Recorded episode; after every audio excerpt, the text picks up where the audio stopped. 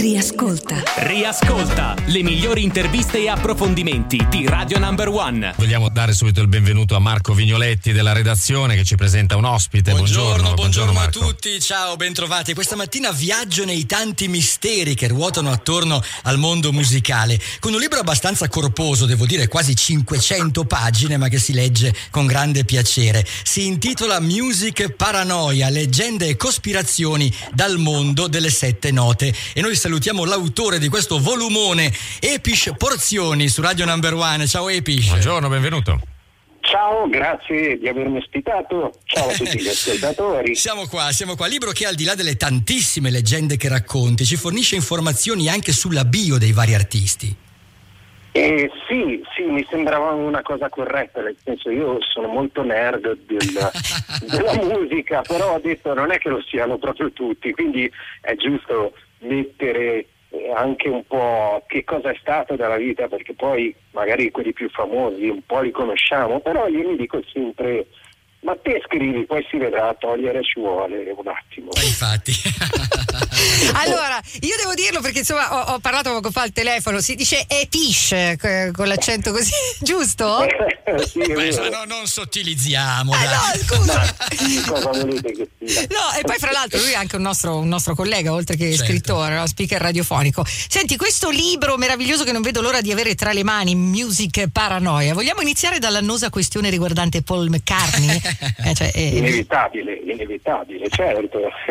La, la storia di Paul McCartney è una cosa che più o meno conosciamo tutti. Quello che a me ha lasciato davvero di sale è il fatto che l'origine, diciamo, l'origine della storia, cioè questa cosa è nata su un trafiletto di una fanzine universitaria, una pubblicazione di studenti universitari nella sezione delle burle.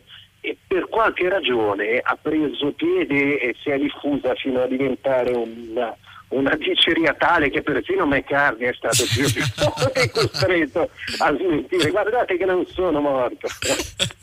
Venendo invece, venendo invece a casa nostra, eh, un altro grande personaggio come Jovanotti, eh, anche lui non si salverebbe, e anche su di lui si narra una leggenda, cioè per la verità sì. abbastanza incredibile. È vero? Sì, sì, sì, io non la sì, so. Eh? È praticamente la storia che Jovanotti durante un intervento pubblico ha, ha affermato di essere stato a un meeting super segreto, dicendo: ah, sì. ma guardate, è in questi meeting che si decidono le cose, la politica non c'entra niente, apriti cielo, il complottista dietro hai iscritto alla massoneria, partecipa okay. al gruppo Bilderberg, è uno degli incappucciati che dominano il mondo. Ma è stato davvero o no a, questa, a questo convegno? Ma in realtà pare che fosse una sorta di sì convegno privato, ma di Google, mi sembra che fosse Google. Ah, sì, sì, non sì, esattamente vero, la vero, stessa vero. cosa, insomma. Sì, vero, vero, eh, vero. No, esatto.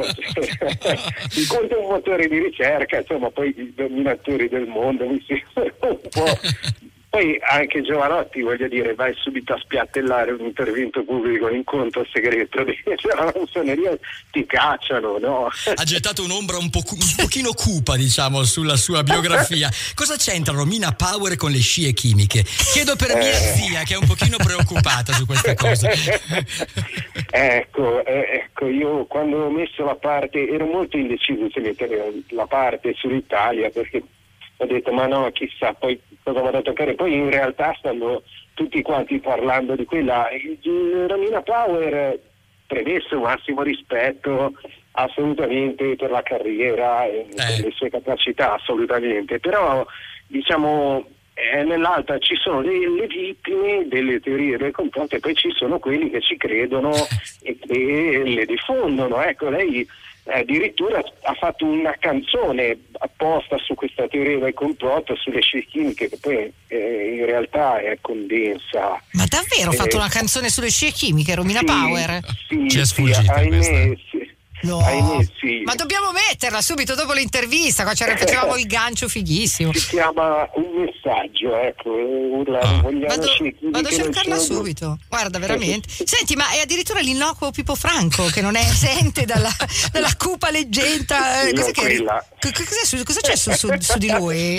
È la dimostrazione che le teorie di quella su Paul McCartney era, era fatta così bene, eh, che abbiamo dovuto fare anche la, la versione nostra italiana, sì. Esatto, Pippo Franco andando a, praticamente sembra che che sia andato a prendere delle mandorle dall'albero che era proprietà di uno che gli ha sparato, e poi la casa discografica dice: ma come, abbiamo dei simboli fighissimi, tipo Che Fico, Che Fico, Che Fico, grandissima canzone tra l'altro, se abbiamo Che Fico dobbiamo metterci qualcuno davanti, hanno scelto una sorta di, di magliaro, di uomo di malaffare, certo, dal nome di Salatino Franco, e, e alla fine sarebbe stato lui.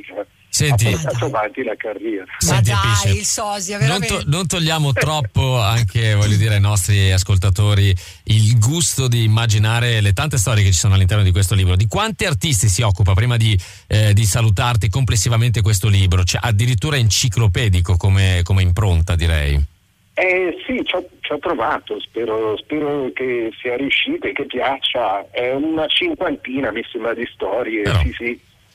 È stato un lavoro che comunque mi ha preso abbastanza corposo, certo. Due anni, sì. Brevissima considerazione sui titoli di coda. Dietro le tante leggende delle cosiddette morti inscenate, no? Potremmo citarne altri di personaggi, Morrison, Presley, eccetera. Ah dai, Presley è vivo, eh. Eh, io lo so, io sono sicura. Sicurissima, non avevo dubbi. Elvis è vivo, è Guarda, vivo, è vivo. Potrei scommetterci su questa tua certezza, Laura.